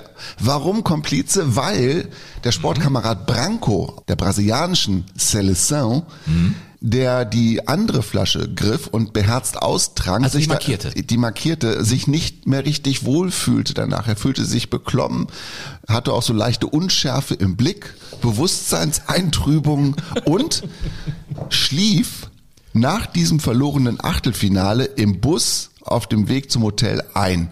Und er hat nachher gesagt, das ist ihm vorher und nachher nie wieder passiert. Er hat keine Dopingprobe abgeben müssen. Und es gibt Legt die Vermutung nahe? Es gibt die ziemlich feste Behauptung und äh, das ist die ziemlich handfeste Vermutung, dass ähm, der Physio von Argentinien die eine Flasche mit Rohhypnol präpa- Rohhypnol? präpariert hat, eine Rohhypnol-Tablette aufgelöst hat. Das ist sowas ähnliches wie K.O.-Tropfen in Tablettenform. Das Ganze in einem Achtelfinale bei Ja. einer Fußball-Weltmeisterschaft. Brasilien spielt gegen Argentinien. Mhm. Wir reden ja jetzt nicht von Puppenkino da, ne? sondern Nein. das ist schon ein wichtiges Spiel. Ja. Und dann haben die den sozusagen auf die Weise um die Ecke gebracht. Oder, also Brasilien geschwächt, kann man nicht anders sagen. Übrigens wurde Diego Armando Maradona äh, später mal darauf angesprochen. Und als es um den Vorwurf ging, schmunzelte er auf eine sehr südamerikanische Art und Weise, gab aber nie offen zu, dass es so war. Ja. Aber es gilt als fast sicher, dass es so war. Herr Carlos Biado, der Trainer, hat gesagt, ich kann nicht sagen, dass es nicht passiert ist. Wobei das ist jetzt nicht der deutsche Weg. Ich glaube, sowas hat es in der deutschen Nationalmannschaft nicht gegeben auf dem Weg in ein Finale, soweit ich weiß. Na, über 54 gibt es ja auch unterschiedliche Ansichten, was da möglicherweise an, an was da an Zugaben für die deutsche Mannschaft gegeben hat. Ne? Die haben ja später alle äh, Gelbsucht gehabt nach dem Spiel und da gibt es schon, also die Ungarn haben auch vermutet, dass die Deutschen gedopt gewesen sind tatsächlich. Ach, Ja, das ist ja interessant. Ja, Wahnsinn. Und so war Argentinien dann tatsächlich. Ich kann nicht sagen, dass es nicht passiert ist. Das finde ich super. Ja. Weißt, da musst du einfach erstmal dreimal um die Ecke laufen. Ja, das ist schon eine Schurkerei äh, ohne Ende da von Argentinien. Und dann der weitere Verlauf dann mit Jugoslawien 3 zu 2 nach Elfmeterschießen. Wir haben es gesagt, äh, ne? äh, Maradona verschießt einen Elfer und Goicoechea, der Held der Argentinier, hält zwei.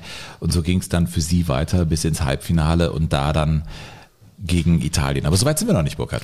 Nein, es gibt ja noch ein anderes äh, Achtelfinale Mhm. und ich möchte ganz gerne wenigstens noch ganz kurz über Irland sprechen. Die Iren waren zum ersten Mal tatsächlich bei einer Weltmeisterschaft dabei mit Jack Charlton, dem großen Jack Charlton, dem Bruder von Bobby Charlton als Trainer, also ein Engländer, der die irische Nationalmannschaft trainiert und die haben sich in so einem Zentimeter-Finish qualifiziert mit einem Sieg auf Malta damals und da waren 6000 Iren mit auf der, auf der Insel Malta und so.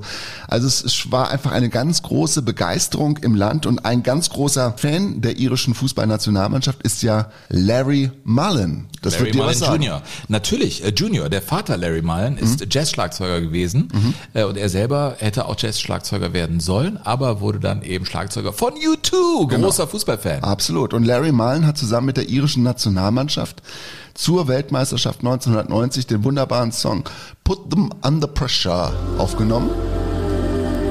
Ein Song, der 13 Wochen lang auf Platz 1 gewesen ist in den irischen Charts. Das ist für meine absolute Lieblingspassage.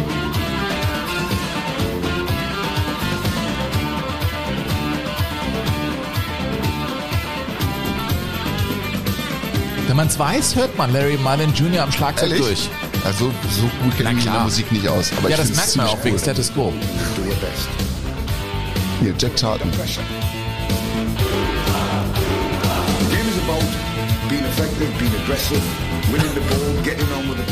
Ich finde Larry Mullen Jr. ziemlich cool, um ehrlich zu sein. Ja, Aber, also 13 Wochen lang Nummer eins in Irland. Ja. Und die Iren haben ja dann nicht nur die Gruppenphase überstanden in dieser komplizierten Gruppe mit England, den Niederlanden und Ägypten, sondern haben dann im Achtelfinale auch noch die Rumänen weggehauen, auch im Elfmeterschießen, haben sich da mit einem 0 zu 0 nach 120 Minuten. Ohne Ende Elfmeterschießen bei Ja, dieser WM. furchtbar, ne? Ja.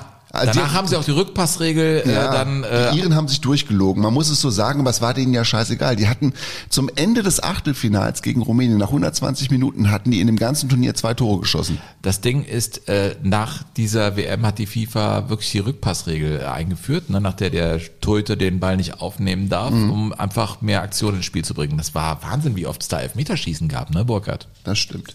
Und dieses Elfmeterschießen gegen die Rumänen ist bis heute in der irischen Fußballgeschichte und der irischen Fußballkultur sozusagen das absolute Highlight zusammen mit dem Europameisterschaftsgruppenspiel gegen England, als ja auch gewonnen wurde damals in München 1988. Und dieses Spiel gegen Rumänien ähm, hat dann am, an, am nächsten Tag ein, ein irischer Journalist hat gesagt, eines Tages werden wir uns gegenseitig fragen, wo warst du an dem Tag, als Packy Bonner den Elfmeter von Timofte hielt? Ja, Wahnsinn. Ne, es war nur das Achtelfinale, im Viertelfinale sind sie dann ausgeschieden, haben ein super Spiel gemacht, kamen zurück nach Dublin, ja, am selben Tag, als sie nach Dublin zurückkamen, sollte Prince in Dublin ein Konzert geben. Prince, der große Prince. Der große Prince. Der große Prince und hat das Konzert abgesagt, weil alle Menschen auf den Straßen waren und keiner mehr zu seinem Konzert gekommen wäre, ist das Konzert mit Prince ausgefallen nee. tatsächlich. Und am selben Tag ist auch Nelson Mandela in Dublin gelandet. Das hat auch kaum jemand mitgekriegt. Und, aber Nelson Mandela war immerhin so clever, sich abends hinzustellen beim offiziellen Empfang und den Iren zu ihrer wunderbaren Fußballnationalmannschaft zu gratulieren. Wahnsinn. Also wo warst du, dieser Gedanke? warst ne? du, genau. das, ja, äh, wo warst du, als im Tonstudio alles schief ging? Natürlich im Trikot der Nationalmannschaft. Ich bleibe am Ball.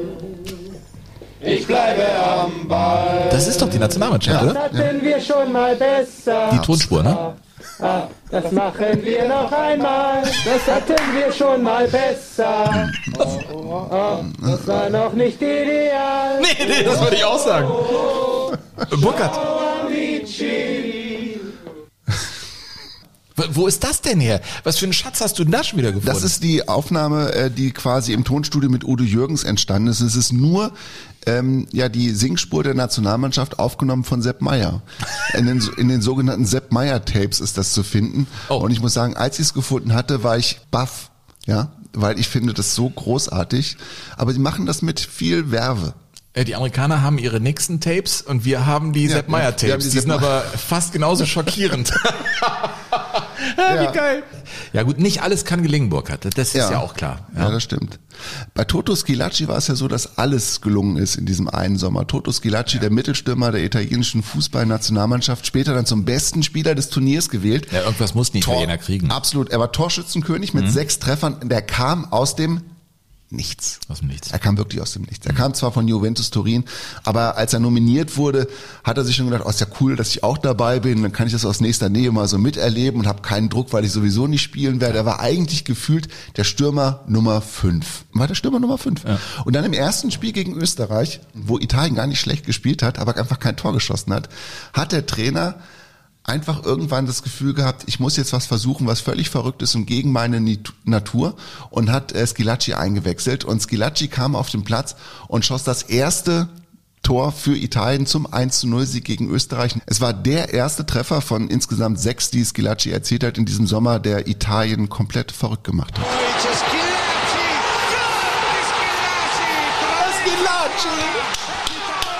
Bene, bene, bene.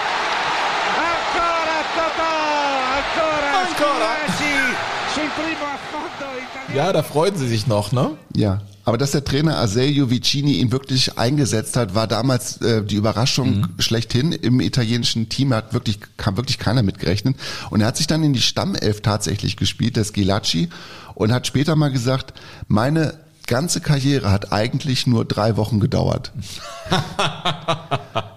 Das ist irgendwie, Ja, ich finde es ganz cool, Skilacci, ich finde es ganz cool zusammen. Weil ich meine, er ist in Palermo in, in, äh, in, im Süden Italiens unter sehr ärmlichen Verhältnissen Mhm. aufgewachsen, war wirklich Straßenfußballer, weil er es nicht, weil er es wollte, sondern weil er es musste.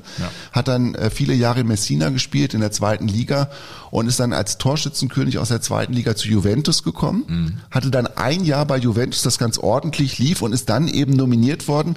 Danach, nach der WM, als er dachte, okay, und jetzt stehen alle Türen offen, musste er dann feststellen, okay, die Form meines Lebens kriege kriege ich nie wieder. Ja. Bei Inter Mailand hat es nicht funktioniert. Mhm. Und dann ist er nach Japan gegangen, hat sich da noch ein bisschen die Taschen voll gemacht, kam zurück und irgendwann war das Geld auch alle. Mhm. Und dann ist er irgendwann tatsächlich im italienischen Dschungelcamp gelandet. Ja, ich meine, solche Wege gibt's dann eben. Äh, was haben da nicht auch im deutschen Dschungel schon für, für Spieler gesessen in diesem Dschungel? Ja, Italien, also. Ich habe noch eine, eine Sache, Sven, ähm, bei der Salvatore, so heißt er eigentlich mit bürgerlichem Vornamen, Toto Schilacci, hat, finde ich jetzt auch äh, noch in einem Zitat ganz toll zusammengefasst und da hat er irgendwie auch was gesagt, von dem ich denke, eigentlich ist er einer von uns. Also eigentlich könnte der hier auch bei Jogo Bonito sitzen. Er hat nämlich mal irgendwann gesagt in einem Interview, es ist vorgekommen, dass mir Leute weinend um den Hals gefallen sind und es ist doch super, wenn man die Menschen zum Lächeln bringt, sie glücklich macht. Für den Rest des Lebens bleiben mir die Erinnerungen an die WM 1990. Ja, ist ein Schatz, den er Total. Äh, einfach hat und auch behalten darf. Aber es bleiben auch natürlich die trüben Erinnerungen für Italien an das Halbfinale. Das muss man einfach mal so sagen. Es war ja alles bereitet und dann spielt man ausgerechnet in Neapel gegen Argentinien, gegen Maradona. Seine Geschichte in Neapel ist natürlich die, dass er gegen den italienischen Norden, den reichen Norden mit Neapel italienischer Meister wurde und da eine Ikone war und immer noch ist. Wenn man jetzt äh, durch Neapel fährt, sieht man immer noch. Maradona äh, als Wandbild da auf den Häusern. Und genau in dieser Stadt, bei dieser Weltmeisterschaft, auf die die Italiener so stolz waren, dass sie sie eben dahin gebracht haben, spielte also Italien vor 60.000 Zuschauern gegen diese Argentinier. Argentinien war ziemlich verhasst, aber nicht dieser Maradona. Es war schon so War sehr komisch, ambivalentes, äh, es waren gemischte Gefühle an diesem Abend, muss man sagen. Ja. Und da ging es weit, es ging sehr weit und es ging ins Elfmeterschießen für Italien. Und in diesem Elfmeterschießen schlug dann wieder mal die Stunde von Sergio Goycochea. Maradona verwandelte den vierten Elfmeter für äh, Argentinien in Neapel. Es war mucksmäuschenstill im Stadion, eine ganz beeindruckende Atmosphäre trotzdem. Und man hört, finde ich, beim ähm, Kommentator der RAI, also des staatlichen italienischen Fernsehens, schon im Elfmeterschießen selbst, dass es ein unheilvolles Ende finden wird. Und dieser Elfmeter von Maradona, hat er den Torhüter ausgeguckt? Ja. Glaubst du ja, weil der ist so ganz lässig, flach, halb links Halb links reingeschoben. Nicht, nicht richtig platziert, aber Glaubst du, er ist ausgeguckt oder Ja. hat er es einfach äh, so gedacht, okay, 50-50, ich mach so, weil es sah so lässig aus, aber das ist schon Ausgucken auf dem Niveau, ne? Ja, kann mir nicht anders Aber vorstellen. genauso hat er auch eigentlich gegen Jugoslawien verkackt Mhm. mit diesem Elfmeter. Da ging er auf jeden Fall rein und das italienische Ende war ein relativ nüchternes, weil in der Tat, das ist so wie der Stöpsel, den du irgendwann mal aus der Badewanne rausziehst und dann ist alles auf einmal weg. Quattro tiri, quattro gol per l'Argentina che veramente a un passo dalla finalissima e va Serena a tirare dal dischetto. Aldo Serena. L'Argentina è finalista in Coppa del Mondo. Sono immagini che non avremmo mai voluto. In Italien, Ja. Ein Land der Emotionen. Da, also wenn du da die Eröffnungsfeier Ja. gesehen hast, mein lieber Mann, auch der Freizügigkeit. Also so, so eine Eröffnungsfeier werden wir nicht. Hast du das auch gesehen? Nein, die Models, die da äh, bei Nein, der das wurde, Eröffnungsfeier das, sowas wurde, nackt über wurde den in Platz ge- Australien nicht übertragen, sowas. Das ist ja Alter, ich habe mir das nochmal angeguckt. Stell dir Ja. jetzt jetzt mal einen Cutter vor, ja? Ja gut, äh, das war also ich möchte mir gar nichts vorstellen, was in Katar ist. Nein, also die emotionalen Italiener gehen also sang- und klanglos raus aus diesem Turnier. Äh, Sie gewinnen dann am Ende das Platt, äh, Spiel um Platz 3 gegen England mit 2 zu 1, aber ey, ist Da halt- übrigens hat man Skilacci nochmal einen Elfmeter überlassen, damit er auch wirklich Torschützenkönig Ja. wird. Normalerweise hätte Baggio den Elfmeter geschossen, Skilacci durfte es dann machen. Und es gibt eine ganz tolle Zusammenfassung, also wie man quasi das Wirken von Skilacci bei dieser WM beschreiben kann. Das hat die Süddeutsche aufgeschrieben. Die hat nämlich die Geschichte ähm, überschrieben mit der Überschrift Herr Niemand mit den Kinderaugen. Ha. Und erinnerst du dich, der hatte ja auch wirklich immer diese weit aufgerissenen Ja. Augen, die wirklich geleuchtet haben. Ja. Wie, wie Kinderaugen unterm Weihnachtsbaum. Ja, das stimmt. Und das war, glaube ich, das hat, das hat die Menschen gefangen, oder? Mhm. Ja, Dieser ja, Ausdruck. definitiv. Übrigens war das äh, Halbfinale der Italiener vor dem Halbfinale der Deutschen gegen England und äh, Maradona ging davon aus, dass er im Finale auf England trifft und hat auch England die Daumen gedrückt. Äh, warum auch immer, es kam aber anders. Äh, Diego Armando Maradona hat die Rechnung ohne den Olaf gemacht, weil Olaf war im Halbfinale natürlich das große Ding, die Überraschung von Franz Beckenbauer. Olaf Thon. Der durfte dann spielen, Olaf Thon. Und im Elfmeterschießen hat er einen ganz entscheidenden verwandelt gegen Peter Schirten, den 40-jährigen Torhüter. Und der Olaf hat mir erzählt, ich habe da gestanden, habe die Hosen voll gehabt, habe aber immer gesehen, der springt erst, wenn geschossen ist. Das heißt, der Olaf dachte sich, ich muss nur irgendwo in die Ecke schießen, dann kommt der da eh nicht hin, weil der Schilden erst springt, wenn er weiß, wohin er springen soll. Du musst nur das Tor treffen. Äh, Der stand lange auf der Linie und der ist ja dann in die richtige Ecke gegangen. Und ich habe den ja jetzt nicht präzise und hart geschossen. Und ähm, ja, die Rechnung ging auf. Nervös war ich, mit Sicherheit. Ähm, aber ich habe das Tor getroffen und Peter Shilton flog hinterher. Ist das nicht in so einem großen Spiel genial? Ja. Aber das, jetzt weiß man auch, warum der Olaf auch der Professor genannt wird. Der stellt sich da hin und sagt, okay, ich beobachte den jetzt mal. Man denkt ja immer, die machen da gar nichts. Die gehen nur hin und zum Punkt, Elfmeterschießen ist schon eine hohe Kunst. Ja, total. Und, Und hat sich das spätestens- ausgeguckt. Und da fing es an, das Trauma der Engländer beim Elfmeterschießen. Ne? Yes, well. Was natürlich auch damit zu tun hat, dass sie selber die furchtbar vergeigt haben gegen Bodo Ilgner, der jetzt auch nicht gerade als Elfmeter-Killer bekannt war. Der hat gar nichts gehalten bis dahin. Der Nein. war Elfme- Nein, der war richtig gehend schlecht. Das Ja. Mhm. wusste auch Franz Beckenbauer. Und ich meine, er wurde einmal angeschossen gegen England und einmal flog das Ding in den Nachthimmel. Ja, und bei der BBC klang das so. So now Stuart Pearce, who's uh, done the job for Nottingham Forest, can he do it for England? He can't.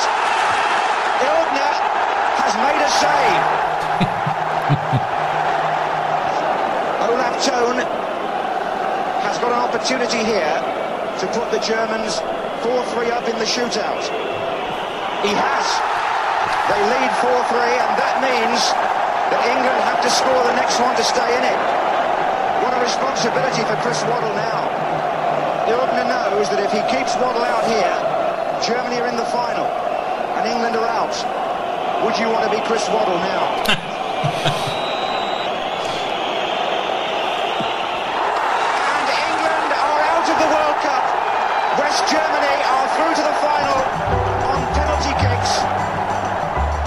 Aber so ist auch das Gefühl, ne? Ich meine, du bist im Halbfinale, scheidest aus und das Turnier ist eigentlich zu Ende, obwohl es noch nicht zu Ende ist. Du musst ja dieses Spiel um Platz 3 nochmal, dieses Das ist vorbei. Leite. Ne? Das kann man sich auch echt sparen, Sven, dieses Spiel um Platz 3. Ich will das nicht mehr. Ich, ich es sagen ja viele so, Mensch, in Stuttgart dann das Spiel um Platz 3 bei der WM 2006 gegen Portugal und nochmal mit Olli Kahn. Und ich finde, es ist so überflüssig. Ich mag den Sport, wenn er so, das ist ein bisschen erbarmungslos, aber es ist do or die. So ist Sport eben. Und Deutschland war im Finale und traf dann eben auf einem nicht so verschlungenen Pfad im Finale auf Argentinien, die sich da reingemogelt hatten. Ja, und alle im deutschen Team waren sich klar, dieses Mal sind wir dran, dieses Mal sind wir soweit. Wir haben sie jetzt zweimal nacheinander verkackt.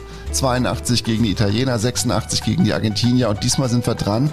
Und Lothar Matthäus hat später gesagt, wir wussten, dass wir besser sind und wir wussten, dass wir die Argentinier schlagen würden und so finde ich, haben sie auch Fußball gespielt. Zweimal hatten sie es versucht, zweimal waren sie auf die Nase gefallen, beim dritten Mal hat es geklappt, unter anderem auch für Pierre Lebarski, der bei allen drei Versuchen dabei war. Ja, das ist richtig. Äh, speziell der Lothar und ich, wir standen ja schon dreimal, jetzt das dritte Mal da oben und zweimal haben wir nicht bekommen und das ist natürlich erst das äh, Schöne, wenn man den Pokal in der Hand hält. Es war überwältigend. Zum Spiel muss ich noch sagen, ich glaube, wir haben es klar verdient gewonnen bei dem Elfmeter, glaube ich. Äh, das war eine Konzessionsentscheidung zu dem Foul vorher am Augenthaler. Aber insgesamt haben wir äh, äh, gerecht gewonnen. Ich glaube, wir haben hier sieben Spiele überzeugt und wir waren einfach die beste Mannschaft. Ja, äh, er spricht natürlich einen knibbeligen Punkt an. Die Argentinier waren natürlich außer sich. Äh, also der damalige Staatspräsident Menem hat den äh, Schiedsrichter auch aufs Übelste beleidigt. Maradona witterte eine Verschwörung auch von der Mafia nach dem gewonnenen Halbfinale der Argentinier gegen Italien. Also die, die Argentinier waren äh, schlecht drauf und es ging da im Speziellen um diesen Edgardo Codesal Mendes. Das war der Schiedsrichter, der ein klares Foul an Klaus Augenthaler nicht sah. Das Von wäre Goycochea. ein Elfmeter gewesen, definitiv für Deutschland und äh, das Ding an Rudi Völler. Du, also keine Ahnung. Ich habe bis jetzt auch schon wieder fünf, sechs Mal angeguckt. Eher nein, eher keiner. Es ist so ein bisschen der neuralgische Punkt in diesem Finale, dass du kein richtig schönes oder äh, wirklich herausgespieltes Tor geschafft hast, sondern dass du diesen geschenkten Elfmeter gebraucht hast, um dieses Tor zu machen. Aber das ist wie das Leben selbst. Wann, wann sind Spiele schon so von vollkommener Klarheit wie das 7 zu 1 gegen Brasilien? Ganz oft ist es doch in dieser Grauschattierung. Aber am Ende dieser Schlusspunkt, ich kann Pierre Litbarski in seiner Bewertung des Spiels komplett folgen. Aber Ja, ne? interessant ist ja auch die Tatsache mit dem Mendes. Der war ja, ja, der hatte einen mexikanischen Pass, Der Schiri, aber ja. der war gebürtig aus Uruguay und wohnte da auch lange. Nee. Das heißt, das sind ja die Erzfeinde von den Argentiniern. Das war sind ein die, Uruguayer? Ja, eigentlich, der hat halt nur einen mexikanischen Pass. Und der Menem sagte, der ist Gynäkologe, der soll wieder in den Kreissaal und nicht auf dem Fußballplatz. Weißt du, das ist also der Diplomatensprache, ist das schon sehr eindeutig. Mhm. Die hatten also eine dicke Krawatte, die Argentinier. War den Deutschen aber scheißegal. Ja, zu Recht. Deutschland war ähm, Weltmeister. Wir müssen die Sache mit dem Elfmeter, weil das ist ja schon der Moment von Andi Brehme Ja. und auch der Moment von Lothar Matthäus, muss man sagen, Irgendwie mit dem schon. Turnierverlauf. Ja. Die müssen wir ein bisschen auflösen, weil du hast ein interessantes Statement gefunden von Karl-Heinz Rummenigge, der übrigens selber nie Weltmeister wurde. Mhm. Vielleicht schwingt das auch so ein bisschen mit in dem, was er sagt. Es geht um Lothar Matthäus. Ist er eigentlich ein Held der Nationalmannschaft als Kapitän, als Weltfußballer? Der Lothar ist im Grunde seines Herzens kein Held. Er ist kein Hosenscheißer, das würde ich auch nicht sagen, aber Mhm. er ist kein Held. Und wenn sich ein Spieler auch nicht sicher fühlt, und ich glaube, diese Geschichte mit dem Schuh, die er da erzählt hat, die glaube ich nicht. Also ich glaube, er hat irgendwas erklären müssen, damit er eben irgendeine Erklärung da für die, für die Medien parat hatte. Aber ich glaube ganz einfach, er, er hat sich nicht sicher gefühlt und es war richtig, dass er auch nicht geschossen hat. Ja, Schuh, Schuh, Moment, Papa arbeitet bei Puma, ne? Immer schon Schuhe, kommt ja aus Herzogenaurach und Ja. war ein großes Thema. Was war denn da mit den Schuhen, Burkhardt?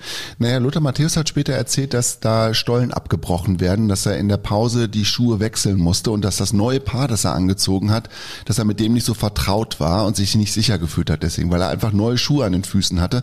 Man muss dazu sagen, die Nationalspieler hatten in der Regel nur zwei Paar Schuhe dabei überhaupt bei der Weltmeisterschaft, haben sie selber mitgebracht. Das kann man sich heute gar nicht mehr vorstellen.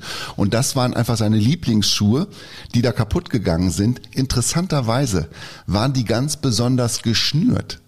Ach. Ja, die waren besonders geschnürt und zwar nicht von Lothar Matthäus, sondern von Ja, keine, ja, keine Ahnung. Äh, Diego Maradona. So. Und das ist die Von Diego Maradona? Das ist eine total wahnsinnige Geschichte. Die haben sich mal getroffen bei irgendeiner Weltauswahl, bei irgendeinem Spiel von der Weltauswahl und Diego Maradona hatte seine Schuhe vergessen. Und Lothar hat ihm ausgeholfen mit einem Paar von, von ihm.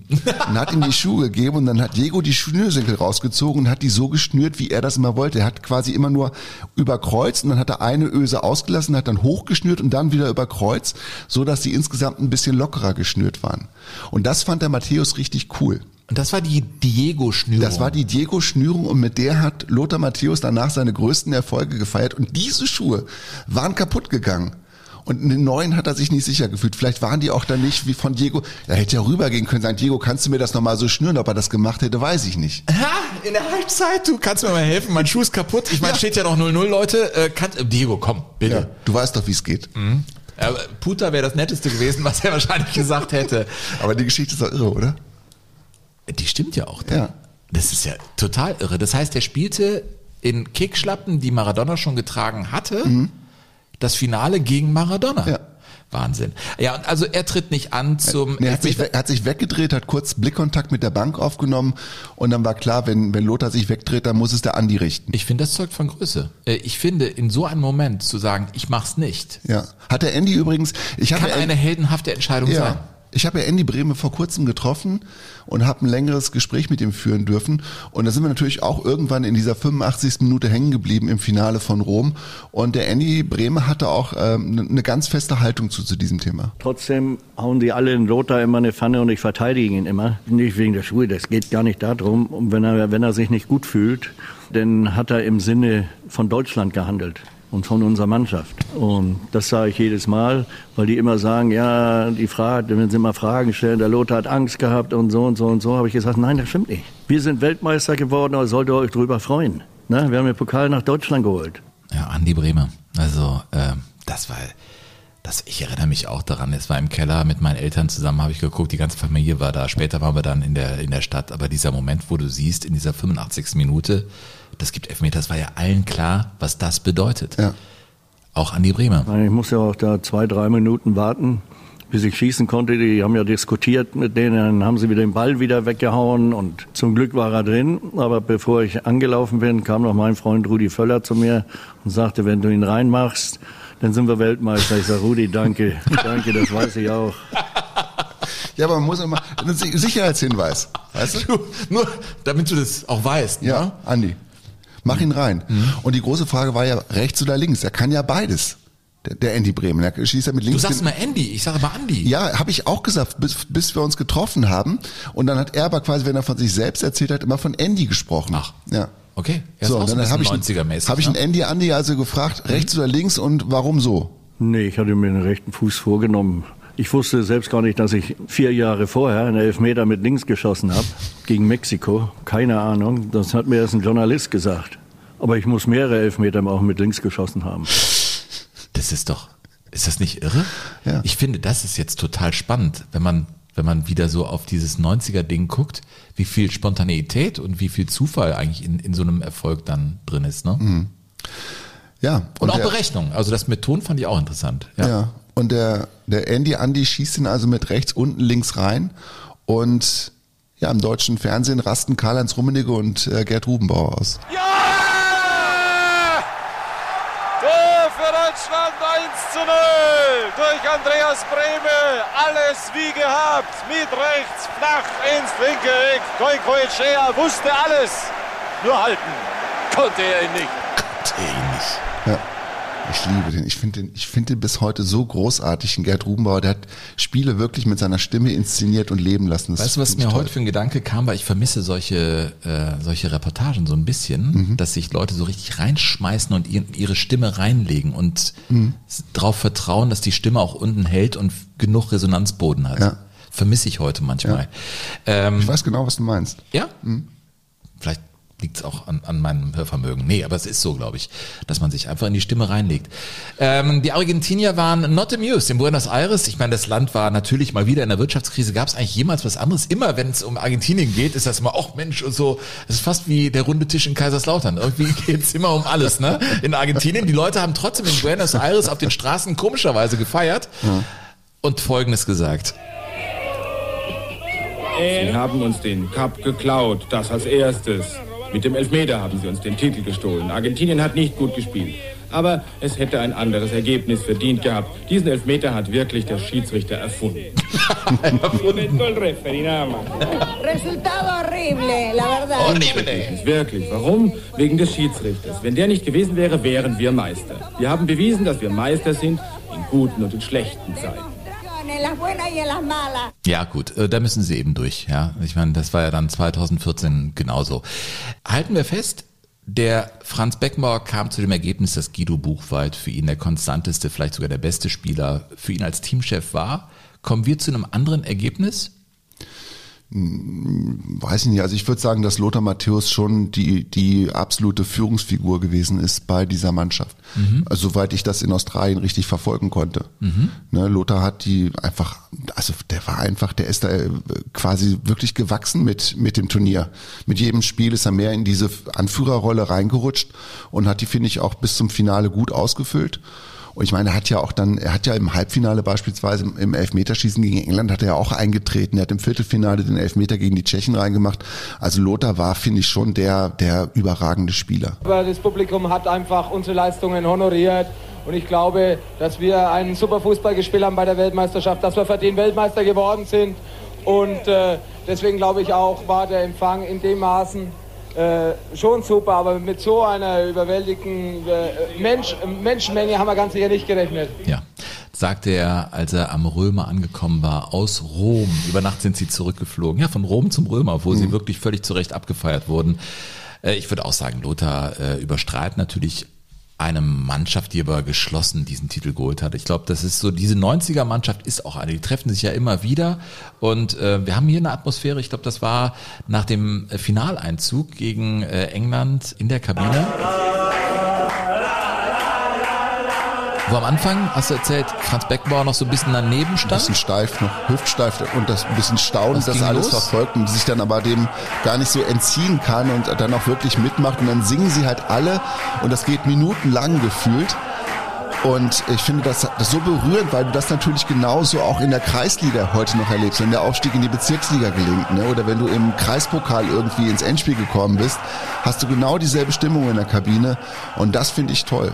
Das sind die 90er, die uns so viel Freude gemacht haben. Also es kann ja sein, dass der ein oder andere Weltmeister das hier hört. Ich werde das sicherlich dem einen oder anderen schicken, äh, nach Motto, Mensch, wir haben uns äh, wirklich Gedanken über diesen Titel äh, gemacht, den ihr geholt habt und wollen uns ganz herzlich bedanken. Das war ein toller Titel, eine tolle Weltmeisterschaft und auch eine tolle Leistung, ich sag's gern nochmal von Franz Beckenbauer, der das alles in der Form mit dieser Mannschaft möglich gemacht hat. Mhm. Und auch von Andy Andy Brehme, der nicht nur im, im Endspiel ja ähm, wirklich eine herausragende Rolle gespielt hat, sondern auch davor ja auch schon mit Treffern erfolgreich gewesen ist.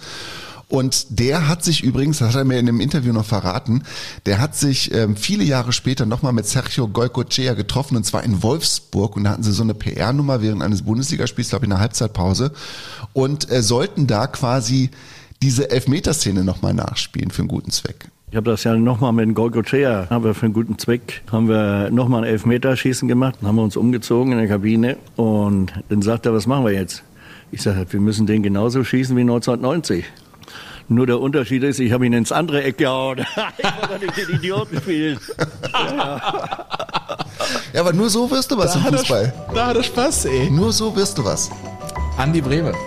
Teil dieser Mannschaft und ich weiß, dass die gerne ihn in ihrer Mitte haben und äh, dass er auch diesen Moment hat in seinem Leben. Ist doch äh, ganz wunderbar. Er ist nicht mehr so ganz gut beieinander. Mhm. Ne? Also bei allen Erinnerungen an 1990 finde ich, kehrt wieder ganz viel zurück und dann wird es auch ein schönes Gespräch.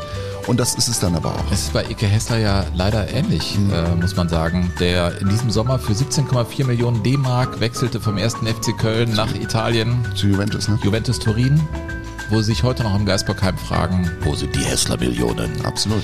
Der am Anfang ein bisschen verunsichert schien, aber du, ich bin doch ey, so viel Geld wert, was ist ich. Und dann wurde er ins Turnier geworfen und hat sich da frei geschwommen, Hm. gegen Jugoslawien schon. Und da war auch eine der Säulen dieser Mannschaft. Das, weil wir über Ike Hessler noch gar nicht gesprochen haben, der war auch ein ganz wichtiger Spieler in dieser Mannschaft.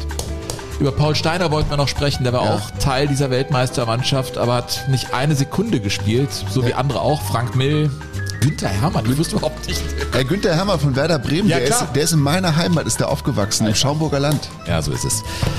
Das war äh, unser WM-Spezial. Italia 90. Wir haben, wie versprochen, jetzt noch den Gang zum Klavier Schafott, meiner Tochter Emma Schafott. vor uns, weil ihr einfach gerne noch mal vor der WM in Katar unser Lied für Gianni hören wollt. Und klar, machen wir. Schlussbande von mir, bevor es tatsächlich musikalisch wird. Und danach sagen wir dann auch nichts mehr. Hinweis von mir als Vertriebsleiter. Du bist ja hier unser äh, Mann für Antworten. Wenn ihr uns schreiben wollt unter info.jogo-bonito.de werdet ihr von Burkhardt, ähm, das ist unser Chefsteward, hier auf der MS Jogo Bonito, werdet ihr da treu umsorgt. Und ich sage euch gerne, Also ich bin ein. sozusagen der Sascha Hehn, das ist Jogo Bonito. Inhaltlich. Äh, Nur inhaltlich. Der war nochmal für dich. Ähm, ah, ich mag dich auch, Sven. Unterstützt den Club de Jugadores. Kommt rein, äh, gebt, was ihr geben könnt, äh, sage ich jetzt mal so rund um St. Martin, äh, dann äh, geht's richtig cool weiter hier mit Jogo Bonito. Alle Infos findet ihr unter jogo-bonito.de oder in den Shownotes haben wir auch die IBAN. Ähm, das, ja, wäre schön, würde uns sehr freuen. So, und jetzt wie versprochen. Oh Gianni. Oh Gianni, bevor wir beide am Mittwoch nach Doha fliegen und hoffentlich auch zurückkehren werden.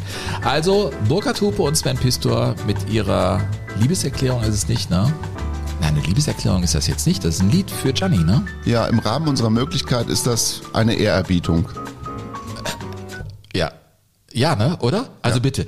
Ähm, dann kommt jetzt das, was wir da drüben in einem anderen Zimmer aufgenommen haben. Ton ab. So, also wir machen unseren Gianni-Song, Burkhard, ähm, hier am, am Klavier deiner Tochter. Ja. Wir sitzen unter ihrem Hochbett, es ist eng. Wie findest du den Sound? Ja, zu klassisch. Jetzt musst du irgendwie. Mach mal eine richtige Schweineorgel. Nein, eine Schweineorgel. Schweineorgel. Warte mal. Ja. Alright, Franz Lambert getestet. So. Righty, Baby. Die Wursi-Orgel. Mal gucken. Das ist kein Eishockey jetzt, Sven. Okay. Obwohl es, kann, es gibt ja in Katar auch tatsächlich ähm, Eisflächen. Ne? Es wird auch noch Winterspiele geben da in Saudi-Arabien. Na, ernsthaft? Selbstverständlich. So, hier ist unser Gianni-Song. Ein letztes Mal, bevor es für uns ins Land des Die ewigen Landes letzte geht. Möglichkeit, liebe FIFA-Leute, uns noch rauszuekeln. ja. Ich habe aber alle Dokumente, die ich, Ich auch. brauche für die Ja, Einreise. ja, ich auch. Mal sehen. Ja. Vielleicht ändern wir das jetzt mit unserem Gianni-Song. Äh, okay, ihr kennt ihn alle. Ein letztes Mal. Ein letztes Sie. Mal. Wow. wow. Oh, toll. der Sven ganz alleine. Ich habe damit nichts zu tun. Das Einzige, was ich kann. Okay, die Gemeinde hebt sich. Oh, du fröhliche Fußballwelt, bei uns hängt schon Lametta, eure Konten immer fetter. Oh Gianni, warum hast du uns beschissen? Oh Gianni, warum hast, du kein Gewissen? Alles klar mit Katar und dem Geld so sonderbar. Oh Gianni, wann wirst du dich verpissen? Jetzt kommt der Zwischenteil. Kata, kata, kata. Kolle, kolle, kolle. Kata, kata, kata. Kolle, Kohle, Kohle. Scheiße, scheiße, scheiße. Kata, kata, kata. Wir müssen dahin, Burkhard. Es nützt nichts. Oh Gianni, wann wirst du dich